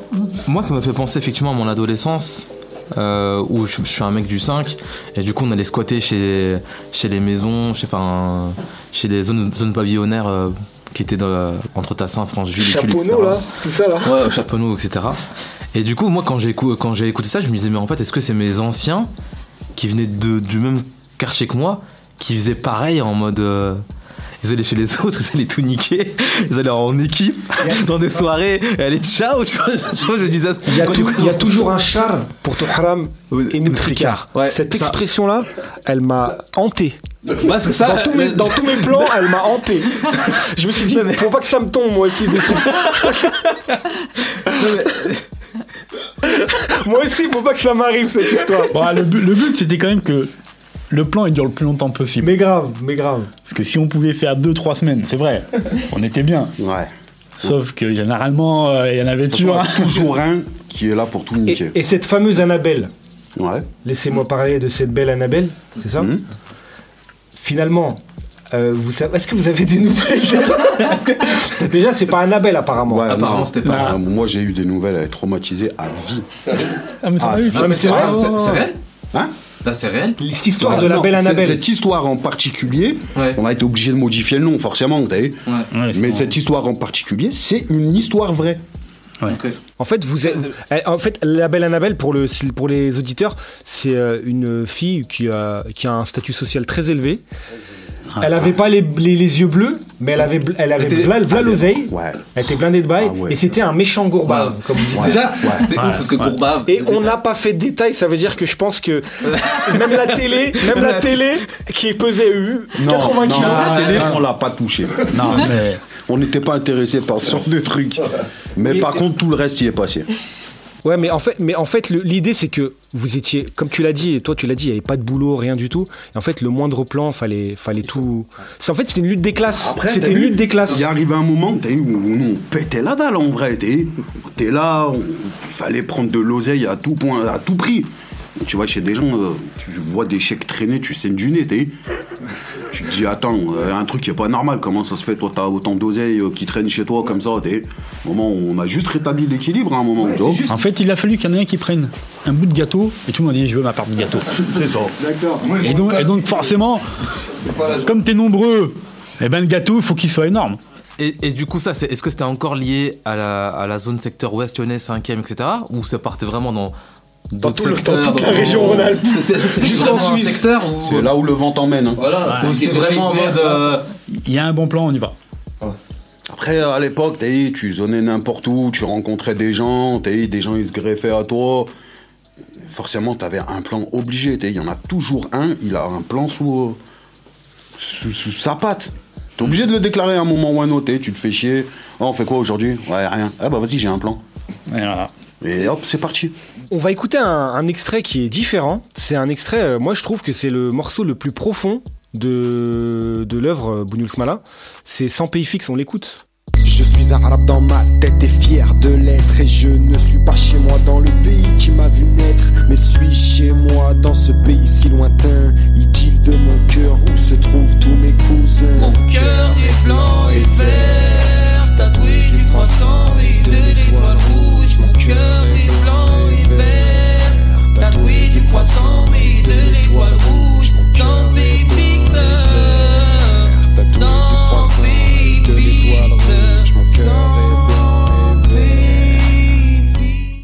Merci Quentin. En fait, ce- ce- cet extrait-là, de Sans pays fixe, moi, je, le- je le réécoute encore aujourd'hui et je me dis que vous avez mis un doigt sur un air sensible du pays, déjà à l'époque, parce que je crois que toi aussi, tu l'as dit juste avant, là, tu disais que vous étiez un peu la génération euh, Khaled Kelkal, c'est-à-dire euh, dans l'islamophobie grimpante en France.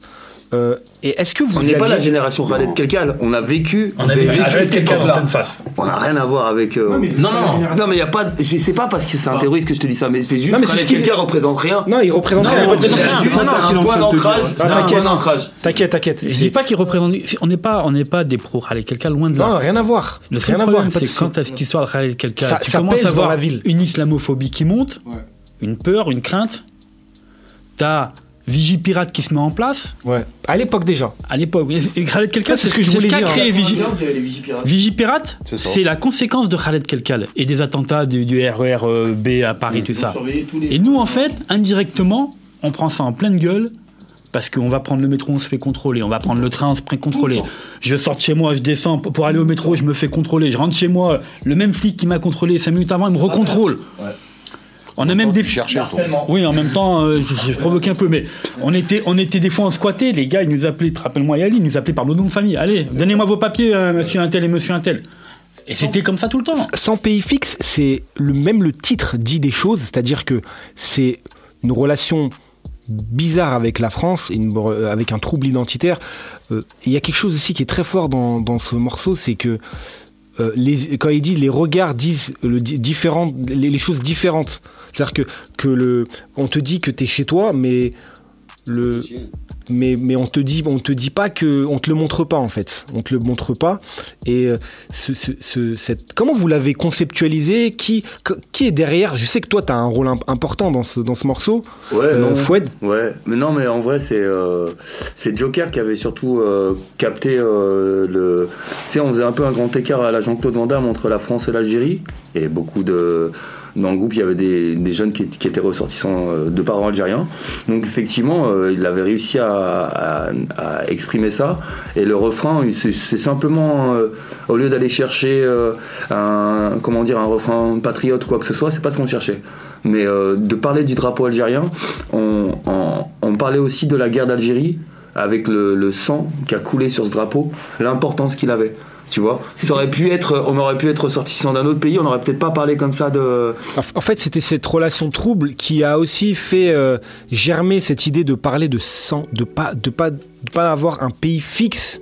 C'est-à-dire ce, cette notion-là de d'être perdu dans Intellectuellement, intellectuellement même dans, dans le dans la relation avec euh, la- la- une nation. Et j'ai l'impression en fait que vous êtes, vous, vous aviez aussi euh, besoin d'exprimer ce comment dire ce malaise identitaire. Et aujourd'hui, on en parle tout le temps en fait. C'est-à-dire que c'est c'est aussi Après, ça. par contre, c'est marrant qu'on en parle encore aujourd'hui parce qu'en fait, c'est euh, c'est une chose qui te préoccupe quand t'as 20 piges. Après, tu te, tu te crées tes propres, ta propre famille, tes amis, ton entourage, ton monde, et tu, tu, tu, tu balayes tout ce qui est murs et frontières et, barri- et barrières, tu vois. Donc en gros, c'est pas, c'est un concept souvent euh, juvénile et qui, qui est redondant, qui revient tous les chaque par, par génération, tu vois. Tout à fait. Voilà, Nous, on a la génération Z, il y en a eu d'autres derrière. En fait, en, Après, fait, les en boomers, théorie, d'ailleurs, on a en théorie, on te dit que t'es français, mais ça c'est la théorie. En pratique, t'es pas considéré comme un vrai français, tu vois. T'es un peu- peut-être un peu plus maintenant, mais enfin. Il n'y a pas de plus maintenant. Voilà, tu vois, je. T'es t'es- t'es un sous-français. T'es un sous-français. Voilà. Est-ce qu'il y avait déjà ce quand, regard et quand de- t'es en Algérie. T'es un immigré. voilà, mais il, ré- il résume tout. Hein. Ici, t'es un immigré, là-bas, t'es un. Non, c'est Ouais, le contraire. voilà, Je voulais revenir sur cette phrase, en fait. Voilà, et là-bas, t'es pas un. Géouli, Géouli, en arabe, ça veut pas dire blanc, c'est-à-dire étranger. Et en fait, les Géoulis, c'était les, les Arabes de France qui étaient euh, traités comme ça au bled. Ils disaient, t'es un Géouli, toi, qui Ouais, les personnes qui revenaient T'étais un vacances. C'est ça. Français. C'est comme ça qu'ils. T'étais pas un Algérien, Parce un que c'est encore une génération, pour la plupart, qui ont passé tous leurs étés au pays. Qui rentraient avec les parents. Les parents euh, de cette génération-là, euh, tous les étés, et- ils rentraient, tu vois. Et À les à gamins l'époque des cabas sur, le, sur la voiture, Ouais, tu c'est vois. vraiment la génération 90-2000. Même avant, ouais, 80, avant. 70, 80, 90. Ouais. En tout cas, ça, c'est un morceau qui, qui, qui, con- qui rajoute encore une dimension autre dans, dans ce projet. Et aujourd'hui, on peut le dire entre nous, nous, on considère que c'est un classique, mais pour des raisons qui peuvent être multiples. Moi, j'ai l'impression qu'on peut encore se poser la question de est-ce que c'est un classique? Oui, c'est un classique pour des raisons régionalistes ou vraiment purement artistiques. Je pose cette question parce que je sais que j'imagine, hein, je, me, mets à votre place, vous dites, on n'a pas assez parlé de ce- cet album, et aujourd'hui encore, c'est pas que on est, on est ingrat, c'est que nous, euh, nous-mêmes, on n'a pas fait le taf. C'est-à-dire que notre génération, on n'a pas revendiqué aussi l'école Bounioul Smala. C'est-à-dire, euh, je sais qu'il y a des artistes qui l'ont fait avec Pim- Piment Rouge, euh, Ouais, Piment Rouge peut-être, Gourmets, mais par exemple. pas assez. Gourmets, ouais. C'est-à-dire pas assez par rapport à d'autres scènes lyonnaises. Et là, on va écouter un, un, un audio de d'Okis et de Toutslar. Donc Okis c'est un rappeur, euh, parce que t'étais pas là, Imperial 12 heures. Okis c'est un rappeur actuel, c'est-à-dire de 23 ans. Et Toutslar c'est un producteur de 25 ans. Et eux deux vous ont écouté et, et voilà, ils tirent euh, une petite conclusion, sur l'ingratitude peut-être lyonnaise vis-à-vis de la Bounioul Smala. On les écoute. Moi je trouve que c'est pas étonnant parce que ouais c'est grave lyonnais effectivement. Ça, ça fait partie de la mentale lyonnaise. Mais mais c'est ouais, je pense bah ça va avec tout le truc de on parle pas trop en fait. Mais ça empêche pas que c'est dommage je trouve parce qu'en fait on a une histoire de ouf. Je trouve que Lyon est pas à la place qu'il mérite nationalement. Et c'est un truc qui, est frustrant parce que c'est une ville avec grave des rappeurs avec une histoire rap hyper riche. Bah justement en fait moi c'est un peu aussi une manière de de de renvoyer à ces rappeurs en fait que les gens aillent les écouter. Parce que je pense qu'ils ils étaient au niveau des gens comme IPM la Lyonnaise des Flots qui est ralliée à IPM tu vois. Ils étaient au niveau. On m'a beaucoup plus parlé d'IPM et c'est moi souvent qui renvoyais à Bougnoul Smala pour, pour avoir un avis aussi sur ce penchant du rap lyonnais à l'époque qui était un peu voilà c'était différentes écoles quoi tout simplement Ouais, bah ouais, c'est sûr, c'est frustrant. Moi, je rejoins ce qu'il dit dans le sens où c'est vrai qu'à Lyon, ça a changé un peu, mais y a de base, il y a quand même cette mentale où les gens, ils vont pas trop se partager, ils vont pas trop se soutenir euh, entre les. Encore aujourd'hui, mais ça évolue. On est sur une génération où ça évolue, mais de base, voilà, les gens ils, ils se soutiennent pas, qui fait que bah on arrive à, à ce truc-là où les gens ils sont ils ont pas été exposés comme ils auraient dû être exposés avec le soutien de la ville parce que c'est des gens qui sont venus vraiment représenter. Donc euh, en réalité, on aurait dû tous soutenir, mais au final la mentale elle fait que non. Et on arrive à ce truc-là aujourd'hui, bah je pense que même mine de rien, il y a plein de gamins qui connaissent pas la Bougnousman là parce que Ça, tu penses que c'est lié au- à c'est notre faute? Ouais, c'est les, ouais, la faute des Lyonnais. Après, en gros, au final, euh, on, peut s'en, vouloir qu'à nous-mêmes. Alors, sur cette séquence, il y a beaucoup de choses qui ont été dites. Déjà, la première chose, c'est l'ingratitude euh, de par la sociologie de la ville. C'est-à-dire, nous, les Lyonnais, on n'est pas trop des gens qui aimons se mélanger qui aimons partager les choses. Ça, c'est la première idée. L'autre idée, c'est qu'il y avait deux écoles. Une école un peu plus classique qui passait un peu partout, j'ai l'impression, et que Okis a comme héritage, c'est-à-dire Okis, il revendique l'héritage de d'IPM, mais il respecte énormément la Bouniousmala. Et donc, on avait l'impression presque que la Bouniousmala, c'était un peu le, le sul- sulfureux groupe. Sulfureux groupe, fallait pas trop euh, s'y approcher de ce groupe-là. Et la- l'autre idée, c'était de dire, bon, c'est de la responsabilité des Lyonnais de partager la culture, et on s'y met un peu aujourd'hui. Qu'est-ce que vous en pensez de toutes ces idées qui ont été racontées dans cette séquence? Je vais être, je vais être honnête, moi, j'ai, je suis allé à la FNAC un jour, j'ai pris l'ABCDR du rap français qui devait parler tout le rap français. Et j'ai regardé la rubrique partie lyonnaise. Une- Il y a une petite partie lyonnaise qui doit. deux pages. Il doit faire deux pages. J'entends IPM, j'entends Cassius Belli, Passe Passe et tout, l'animalerie et tout. Très bien. Et je vois pas notre nom. Et là, je me dis. On a manqué quelque chose Je me dis. Non, je me dis que le journaliste, il a pas fait son boulot. D'accord. Je me dis clairement. Parce que si aujourd'hui tu parles du rap lyonnais et que tu parles pas de la Mala, pour moi, c'est une faute professionnelle. Mais c'est limite une faute professionnelle. C'est paradoxal parce que vous-même, en fait, il y a un truc qui est. On peut aussi euh, dialoguer. J'ai l'impression que vous-même, vous n'avez pas fait le. Pas le taf, mais. je- nous, on a galéré juste de, de- de- de retrouver, de savoir qui est qui. C'est en fait, c'est aussi votre ADN d'être à l'ombre. Mais effectivement, un journaliste qui s'intéresse au rap à Lyon doit pas passer à côté de la Bonus Mala parce que quand tu as grandi dans les années 2000, la Bonus Mala est là et même euh, présent, euh, même dans les esprits, c'est-à-dire. euh, Si tu, si tu veux, ce que je te disais tout à l'heure, tu prends Dubaï des Style, la Jonkai. Tout le monde connaît ce morceau. Enfin, quand je te dis tout le monde, tous ceux qui ont grandi dans un quartier ou un truc comme ça, ils ont plus ou moins un moment entendu parler du Baye Style. Mec, tu sois à Saint-Etienne ou, ou ailleurs. Aujourd'hui, sans, sans dénigrer IPM, qui a vendu, je crois, 10 000 albums, et derrière, euh, leur manager est devenu un gros producteur de concerts et tout. Dédicace à Lucien Cézès. Et, et même lui, à un moment, dans une interview, il dit, il- je sais qu'il fait une longue interview pour je sais plus qui, où à la fin, il dit, et d'ailleurs, on devrait un jour parler du rap lyonnais, il parle vraiment de la Blues Mala, parce qu'il me dit, c'est un groupe qui est cher aux Lyonnais. Tout à fait. Il le dit, hein. Mais IPM aujourd'hui, est-ce que un mec qui est pas vraiment à fond dans le rap, il est capable de sortir un morceau d'eux? Panorama. Moi, je sors Panorama. Après. euh, Mais Parce que t'es dans le milieu. Mais si t'es pas vraiment un mec qui écoute du rap à fond et tout, mais qui a un peu écouté, t'as entendu Nick un keuf sa meuf du bail des que le morceau Exode IPM l'a quand même pas mal tourné. Mais après, je, je vois ce que tu veux dire En sur fait, le côté sur iconique. Sur le côté qu'il était clippé à l'époque. Il était clippé, il passait Moi, sur personnellement, Oui, voilà. pas de rap. Pas du tout, même quasi pas. Ou très très peu. Euh, moi, tu me parles d'IPM, je connais que leur nom. Sinon, leur, euh, leur, tête. Ouais. son ou. euh, pour moi, y a rien, t'es. Mais en fait, l'énergie Bougnoul Smala, est-ce qu'elle était compatible avec euh, aujourd'hui par exemple, Si par exemple vous, vous transposez Bougnoul Smala aujourd'hui, les interviews, euh, les, tu vois la communication qu'il y a autour, c'est-à-dire les concerts. Parce que là, on va, on va, on va aborder cette partie-là, les concerts crapuleux de la Bougnoul Smala. Moi, je veux absolument revenir dessus. C'est comme ça qu'on va conclure en feu d'artifice. Mais est-ce que, est-ce que l'énergie de la Bougnoul Smala, elle supposait pas justement que ça reste confidentiel? C'est ça en fait ce que je voulais dire. Non, non, en fait, c'est c'est simple, et net. Ce que faisaient les autres, on en avait rien à foutre. je, vais te, le- je vais te le dire Tu un parles peu de tous- manière- quand tu parles, parles des autres groupes de rap Les autres groupes, Tout le monde, ah tout non, le monde, tout le monde, tout le monde. pas d'autres groupes. Même tes propres potes qui faisaient du rap, tu t'en battais les couilles, t'étais pas là Nous, pour. on euh, posait nos trucs, on était la Bounous Mala. C'était un trip. Si nous, on rappait pas, personne d'autre rappait. Et nos concerts, c'était souvent comme ça. Le dernier concert qu'on a fait, je peux te le Aux raconter. États-Unis, c'est ça? Aux États. On devait au départ, on nous a dit oui, un groupe il est pas là, vous allez chanter une heure. Et après, il nous a dit, au bout de trois chansons, il a dit ouais, bah finalement, il y a un groupe qui est venu. On a dit nous, si on rappe pas une heure, il y a plus personne qui rappera. Et le concert, il s'est arrêté là.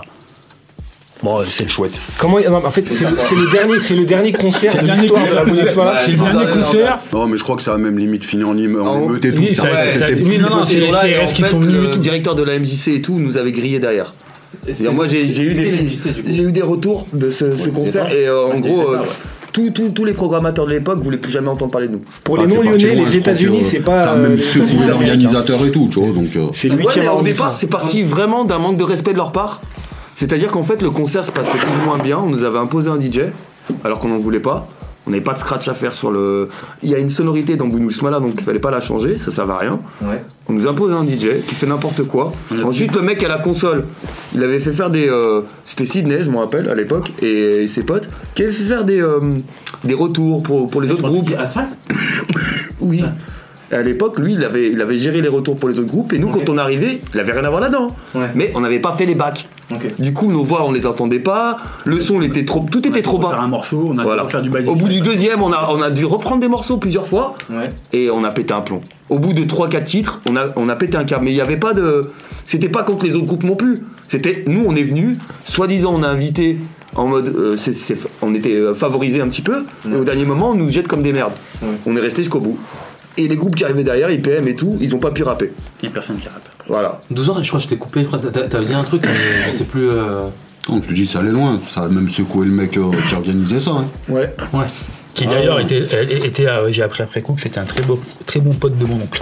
J'étais un peu gêné, ça je crois. S'il avait pas même été. euh, ouais, lui, on on il a pas traumatisé été giflé, lui. Ah oui, si, on l'a giflé. Enfin, oui, c'est oui. pas allé loin, il n'y a pas eu de baston, vous voyez ce que je veux dire? Euh, y a- Personne n'est reparti avec des nez cassés, c'est pas vrai. Pas chez nous. Pas, pas chez nous, ouais. Mais par contre, non, mais par, par contre, c'est, c'est, c'est- oui, c'est les CRS qui avaient évacué, euh, qui avaient évacué tout le monde. À la fin, c'est les CRS qui ont Ah, été évacués. On voulait pas bouger. On voulait pas bouger, et du coup, il y avait des poubelles qui brûlaient autour de nous. On Et ça, c'était aux États, sortait. sur le marché. Sur Ouais. du marché des États, Il y avait- ouais, ouais. En gros, on était resté à l'intérieur d'un endroit de, où il y, avait, il y avait quelques personnes du public qui étaient restées avec nous. Ouais. On n'attendait pas les flics, mais on voulait pas se casser. Et du coup, c'est les flics qui sont venus ici. On s'assurait que personne d'autre rapperait. Ouais. Par contre, Et personne d'autre un Ah, c'était- truc sur ce C'était les gilets jaunes du rap. Euh, ça nous a Ah, reproché d'avoir molesté des mamans et tout et des enfants, c'est faux tout ça. Déjà, quand on a, même quand on rappait, on se demandait qu'est-ce que foutaient des gamins euh, de 6-7 ans. Bah, c'était nous. C'était nous. Ouais, mais je veux dire, le- le- le- les textes étaient hardcore et tout. Tout le monde connaissait un peu Bounous Mala. Les, les- les 100 personnes qui étaient venues à peine, ils savaient pourquoi ils venaient. Ouais. Ils venaient pour euh, parce qu'on niquait tout sur scène. Même et du coup, moi j'avais prévenu avant même que la- le concert commence avec des potes, peut-être toi Jessie, on avait prévenu des gens. On disait ouais, euh, ça va peut-être bousculer, mais on pe- pensait pas foutre la merde. Hein. On se disait ça va peut-être bousculer vu ce qu'on fait. Ouais. Et ils avaient rien prévu. Voilà. Pour en conclure un peu sur euh, cette, euh, cette époque incroyable de l'époque de la Malin, euh, j'ai une question, c'est vous avez euh, votre identité, vous avez l'héritage. Aujourd'hui, vous y repensez comment? Est-ce que vous vous dites peut-être on est passé à côté de quelque chose ou euh, à aucun regret, rien du tout, on changera rien? Mais est-ce qu'il n'y a pas un moment où vous vous êtes dit pourquoi pas, on, pourquoi on n'a pas fait ce type de, de positionnement ou ce type de concert ou pourquoi on n'est pas allé dans cette direction artistique? Moi, je pose cette question, mais je sais que vous allez répondre non. Mais est-ce que vous avez peut-être des regrets sur certains trucs, certains morceaux ou euh, là intact, ça bouge pas, ça changera jamais? Ça changera jamais. Ça changera jamais. Le seul regret qu'on pourrait avoir à moi à titre perso, c'est qu'on n'ait pas enchaîné un deuxième album. C'est vrai, c'est ça. Mais après, en faire Qui aurait 4, été- 5, et je pense pas qu'on hein. aurait eu envie. je pense qu'il y aurait eu quelque chose. important. Parce qu'en fait, il y avait un buzz. Chapitre 2. Non, mais on C'était attendu. On avait, déjà les morceaux. Il y avait déjà, il y avait déjà les trois quarts Il de l'album. qu'il y a eu une sortie après. Ouais, Bonus Mala Récidive sur Ouais, Dailymotion. Récidive. Ouais, Ouais, voilà. effectivement. Ouais, c'est- mais c'est- plus un album solo, ça. C'est plus de Joker Jo- qui sort un truc comme ça, tout seul. Ok, mais ça n'a rien à voir avec la euh, continuité de la Nulle deuxième part. album. Je c'est sais ça aurait pu en faire partie. Enfin, Euh, L'humeur du deuxième album, effectivement, même musicalement, euh, euh, les instrus et tout, aurait pu euh, être le second album en fait. Il y a une trace de- du second album euh, chez vous ou quelque chose? Dailymotion. Non, moi, j'ai encore quelques morceaux, un ou deux morceaux. Ah, tu veux dire de nous à la base? Non, non, il y a juste Joker dessus. Ah bah ouais, non. Il y a- il y a eu des morceaux qui ont été faits après le premier, tous ensemble encore, enfin d'autres tracks? Hein, après, t'es, on va remettre les trucs euh, comme il faut. Fin du premier, chacun est parti vivre sa vie. En vrai de vrai, t'es. Euh, à 2001, euh, chacun a vécu sa vie, on a eu des enfants, euh, tout, tout le monde était en couple de son côté. Moi, le premier, hein, la fin. euh, moi, le rap, euh, j'ai jamais été un- euh, particulièrement fan, t'es. Et à un moment, il faut plus remplir le frigo que, que aller faire ces conneries là. En fait, il y avait déjà, il y avait déjà des morceaux qui traînaient avant, comme Un mauvais rêve, Nique la France avant que la France ne nique. On les avait déjà, ces morceaux. Les titres sont incroyables. Ah ben, au avait- moins, ça, ça- nous, ça nous parlait. Il n'y a pas de. On les avait, ils tournaient déjà en cassette. Donc ils étaient prêts, il suffit juste qu'on le- qu'on l'enregistre vraiment en studio. On les avait déjà sur nos cassettes. Mais il y avait, il y en avait d'autres, hein, des morceaux. Je me rappelle de ces deux-là, mais il y- en avait d'autres. Et il y avait déjà le potentiel pour enchaîner le deuxième. Et d'ailleurs, dans l'album, euh, dans la pochette, on le met, un Bounous Mala récidive. euh, On préparait la suite. Sauf qu'après, comme il dit, lui, il, il- il est gosse, euh, moi je me suis fait opérer du genou, toi t'es parti je sais plus où, euh, t'es parti Ça, en c'était Italie. ça, tout. c'était Ah, en après le concert des c'était États, ça avant, C'était peu, peu de temps après le concert des États Ou c'était c'était non, il y bien a eu- après non, il y a eu de l'eau qui a coulé. Regarde, je vais te donner une anecdote pour te dire à quel point on était motivé de, de faire le- l'album. Ouais. Moi j'étais en Italie en 98. Ça m'envoie des, des lettres pour me dire reviens en France. Ici, telle période, on doit faire l'album. Et moi j'étais en Italie, je me disais je vais reconstruire une vie ailleurs. Et en vrai, j'étais tellement accroché à ce projet, parce que c'était un projet commun, que je suis retourné à Lyon et qu'on a pu sortir la- l'album. À l'époque, moi je sortais de l'hôpital. On m'avait opéré du nez, des dents de partout. J'avais des broches dans le nez, je sais pas si vous vous rappelez vous. Et en gros, je sentais, euh, quand je chantais, j'avais du sang qui coulait, mais vraiment, c'était horrible. De toute façon, la session studio, elle est magique. Tout le monde est arrivé avec un bras cassé. Je crois que toi, t'avais le bras dans le plat. Enfin, vraiment, il y avait des anecdotes de fou. fait, et, on a- et- et la sortie de l'album, elle était improbable. C'est-à-dire que moi, je comptais pas revenir en France. Je suis revenu vraiment parce que les Italiens ils voulaient plus de moi à cause des paplards et tout. Sinon, je sais, je suis rentré pour faire l'album, mais je serais reparti direct après. On a enregistré une première fois l'album. Ok. Ouais, chez toi. Non, non, pas chez moi. On, a- on avait pris un studio euh, dans le deuxième ou dans je sais plus quoi, mais un Non, faux studio. en fait. Chez pas les de deux- chez- Non, non, chez les Bourges, là. Dans un appartement, un super appartement. euh, Je me rappelle pas de ça. Et c'est Nadia qui faisait les refrains. Ah oui, ça, ça me parle par contre. Et donc, donc, c'était une très bonne amie à nous qui faisait les refrains. Après. Moche en plus. Ah, C'était pas fouette. Ah. Donc, en fait, le résultat, il allait. Non, non, mais le résultat, en fait, ça allait pas du tout. Et les mecs, en fait, ils avaient juste un PC avec un séquenceur et tout. Ils, ils croyaient qu'ils avaient un studio. Bon, là, c'est encore une fois, c'est parti en, en couille hein, pour tout chez toi. Et, et c'est là où on a dit non, faut qu'on, faut qu'on refasse l'album qui- propre, Carré. Euh, carré. Donc c'est là où on a cherché un vrai studio, on a rappelé Foued, on a enregistré l'album. euh, Donc vous avez fait tous les morceaux de l'album. Vous avez rec ailleurs, enfin une première fois. Vous avez tout refait tous les recs des, des morceaux. Ouais, ouais. Dans un- Mais il y avait déjà même plein de maquettes avant que l'album sorte. Il y avait déjà des titres qui qui allaient être sur l'album ou en dehors. C'est ce qu'il t'expliquait. Était en fait, quand on refait l'album, on refait les instrus, les mêmes instrus à l'identique, mais sur un matériel plus perfectionné. Ouais. On doit, on doit avoir, on doit faire sur un, toujours un Pro Tracker, mais euh, plus sur un méga, on le fait sur un vrai PC, machin et tout, avec une vraie qualité sonore bien meilleure. On va dans un vrai studio, on prend des vraies bandes, un vrai studio à l'ancienne, hein, mais on va faire un vrai mastering, enfin on fait un Avec truc. des bandes DAT. On fait un vrai truc carré, c'est vraiment. euh, tu vois, quand tu vois le CD, des fois tu vois des CD américains de la West Coast, t'as un recto, et c'est tout. Hein. Ouais. Euh, là, tu vois, t'avais quand même un bon CD, t'as Dali qui nous fait une belle pochette.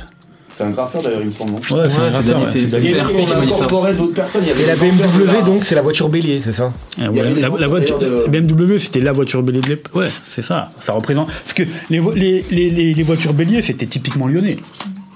Et puis la BM, c'est quand même. Et elle se veut, les, les voitures La bélier voiture. C'était la voiture du Ouais. gangster, c'était la voiture des voitures bélier, la BM, et donc pour nous, il fallait absolument une BMW. Est-ce que vous avez des anecdotes des fois sur euh, des, euh, des souvenirs de la Bundesmala qui reviennent vers vous ou des gens qui vous parlent de ça encore ou indirectement vous apprenez que des gens ont écouté Bundesmala et, euh, et vous y attendez pas en fait vous dites mais j'étais dans, moi, l'aventure en ça m'est fait arrivé au boulot. Personne qui est à côté de moi depuis 4-5 ans. Donc tous les jours au quotidien et tout. Puis à un moment, je sais pas, un autre qui dit ouais, on parle de musique et tout. Puis il dit ouais, Bruno Smala. Oh, mais tu déconnes. Mais j'ai écouté ça toute ma jeunesse. Mais c'est ça en fait Elle je m'a pense qu'il y a j'ai beaucoup d'auditeurs qui toute vont ma jeunesse. Elle m'a dit c'est c'est ma jeunesse avec euh, mes potes, euh, le parc. euh. C'est pour ça qu'il vaut mieux, vaut mieux pas mettre des visages sur cette musique. Tu vois, C'est vrai, il faut que je ça reste mystérieux là-dessus. Parce que, par exemple, lui dans sa vie, euh, voilà, il a pas la cagoule sur la tête, il a une vie simple. Enfin, j'espère, tu vois. Et du coup, Non, bah, après, moi, ça, met un- ça crée un contraste entre le groupe, le moment, l'humeur, et ce qu'on est tous chacun de notre côté. Moi, à titre Il y en a perso, je suis super fier, je suis super fier de, de ce qu'on a fait. Moi, parce que c'est une belle époque de notre vie. Et, et même parce que, regarde, on, nous, on est euh, des. Comment dire On est. Je sais pas, l'héritage, on est des. Là, franchement, j'ai l'impression d'être un enfant, en fait, en vous écoutant, parce que vraiment, euh, du haut de mes 34 balais, du haut de mes 34 balais, c'est c'est une page de, mon- de ma vie, ce, ce- ce CD, en fait. Et je pense qu'on n'est pas les seuls. Et c'est pour ça qu'on fait ce format. Et c'est pour ça qu'on remercie aussi euh, Bizarre de, de nous de nous héberger, de nous, de nous, de nous, de nous héberger. de pouvoir le faire. Et ouais, on conclut, on conclut ce podcast comme ça parce que vraiment, c'est. c'est- Et là, je, en- moi, je, je t'avoue, je suis un peu frustré parce que j'ai l'impression qu'il y a encore plein d'éléments, tellement de détails Plein de liés à votre jeunesse, liés à là, là où vous avez, vous avez habité. euh, Enfin, je pense qu'il y a encore plein Ouais, de choses ouais, à en fait, il y a trop de trucs à dire. Mais j'espère qu'il y en aura d'autres d'opportunités de vous re-rencontrer, de, re- de re-enregistrer, parce que je pense qu'on n'a pas tout raconté, c'est sûr. Et bien sûr, nous, la porte, elle est ouverte. Euh, en tout cas, Plavas. euh, le podcast Plavas va continuer et bien sûr n'hésitez pas si vous avez des éclaircissements à nous apporter n'importe quoi la porte elle sera toujours ouverte pour vous les gars et, euh, et puis voilà euh, merci merci d'être venu tout simplement Merci à vous pour l'invitation en tout cas. Et le bizarre, bah, le bizarre, ils ont des dates avec euh, TEDx, je crois. Il y a TEDx qui Il y a euh, TEDx euh, qui, ouais, qui, va, qui va jouer le 18 mars. le 18 mars. Et euh, n'hésitez pas à aller sur, sur la page Instagram. Big up à TEDx Max, allez au concert. Et du coup, on finit par l'extrait de Plavasserie. Ouais, l'extrait de Plavasserie, en fait, c'est. C'est- En fait, le, le morceau, c'est le, c'est le point de convergence en fait entre euh, la rencontre, le podcast qu'on fait actuellement et qui a fait qu'on le fait. Parce que de base, c'est, moi qui a, écrit un morceau et dans mon couplet, euh, j'ai fait la référence, enfin j'ai écrit en disant que euh, je veux du bail des Style de la Jonkai et euh, avec avec Fouad, bon nous on se connaît depuis, je sais même pas. Zéro pointé, Ouais. Ouais, zéro parce que, euh, parce qu'en fait, dans cinquième, tu vois. Parce que moi, effectivement, on parlait de Fabrice, donc c'était un de mes mentors, celui qui m'a fait rencontrer les gars de, du Zéro Pointé, qui traînaient à la musée de Francheville. Donc moi, j'ai rappelé dans un collectif, euh, c'était tous des gens de la Constel, euh, les gens de, euh, Napanka. de Pro- Napanka, Cannes, euh, N2V, Jus qui était euh, au N2V, concert, il était de chez- de, de province, de rue Genet. Euh, donc moi, j'ai fait partie de ce collectif. Du coup, c'est comme ça aussi qu'on s'est connus bah, via les concerts après par la suite. Il y avait des Euh, bouclettes à l'époque. Voilà. Et du coup, et du coup, Mais le concert à la Pardieu, il se chier dessus. On était allé le voir, mec. euh, J'ai des dossiers sur toi, mais positifs. Il était à l'auditorium. Ah, je suis là, ah, je fais quoi, je fais quoi Ah, mais Tu remplaçais un autre rappeur, du coup, t'étais là, faut que je, j'assure. Ouais, j'avais 18 ans. On donnait de la force à l'époque, J'avais t'inquiète. 18 piges. C'était mon- un de mes premiers concerts. euh. Rappelle très bien. Et, et- et du coup, dans, le- dans le prochain, euh, enfin, le projet, ben, du coup, que- qui, qui va sortir, qui est sorti, je pense. Ouais, il est sorti au moment il où est sorti au moment où on parle. Ben, dans un des textes, j'ai- j'avais dit, je veux du bail des Stein de la Jonkai, et du coup, j'avais pensé à fois en me disant, mais il faut absolument que tu viennes dans le morceau, que tu me fasses une dédicace, ou qu'il y a, qu'il y a, tu vois, une sorte d'héritage, et qu'on laisse une trace dans le morceau. Moi, j'ai répondu, oh non, je viens de crever un pneu. et, du coup, il est venu au studio et je lui ai demandé euh, Entrer dans la jambe si, c'est- si, si c'était possible de faire une dédicace à la fin du morceau. avec plaisir. Et, et- et- et chose que tu as faite. Et du coup, j'avais mis en story un extrait que- quand il était au studio, Foued, et j'avais mis un, un tweet de, de, de Saïd. Il est a Bounius Mala. Et c'est comme ça qu'après, ben. T'as été contacté par la police et que t'as eu Euh, beaucoup voilà. euh, ils t'ont enlevé ton permis et que Voilà, ça. du coup après ça a été le, le lien entre RP et qui m'a dit voilà j'ai là aussi l'insta de Jessie du coup qui avait vu aussi la story et euh, c'est comme ça ben, par rapport à ce que tu me disais par rapport au livre que tu avais lu tu avais dit c'était dommage qu'il n'y avait pas une trace ou Ouais, en une fait, il y avait une énergie commune. Et le podcast aussi, c'est grâce à vous. hein. C'est-à-dire que s'il existe aussi, c'est aussi grâce à vous parce que nous, on est réunis autour de la même culture, la culture locale. Et euh, Plavasserie, c'est un peu le, le petit clin d'œil. Ouais, on voilà. termine avec ce clin On d'œil-là. termine avec ce clin d'œil qui a fait que voilà que c'est le début Enfin, c'est la fin d'un projet, de, de- du projet Bancarno, et c'est aussi le, le début d'une nouvelle aventure euh, de Plavas Radio. En tout cas, merci les gars. On termine avec Plavasserie. Ouais. Mayday, Mayday, LP et Purpé, on reste frais. Qui sont mes frères? On reste vrai. Qui sont les traîtres? On reste ferme. Mayday, Mayday, LP et Purpé, on reste frais. Qui sont mes frères? On reste vrai. Qui sont les traîtres? On reste ferme. Hey yo yo yo yo yo yo yo Tahiti Bob aka Fantastic Fred Bougnoul Smala 1998 Le gang des lâches rien, le Rabat Crew Yeah Association de bienfaiteurs Je vis pour mes sahab et mes sahab vivent pour moi Rue Jeunesse, Sœur Genin, La Duchère, Venise Dingue, Villeurbanne, La Ferrandière On était de partout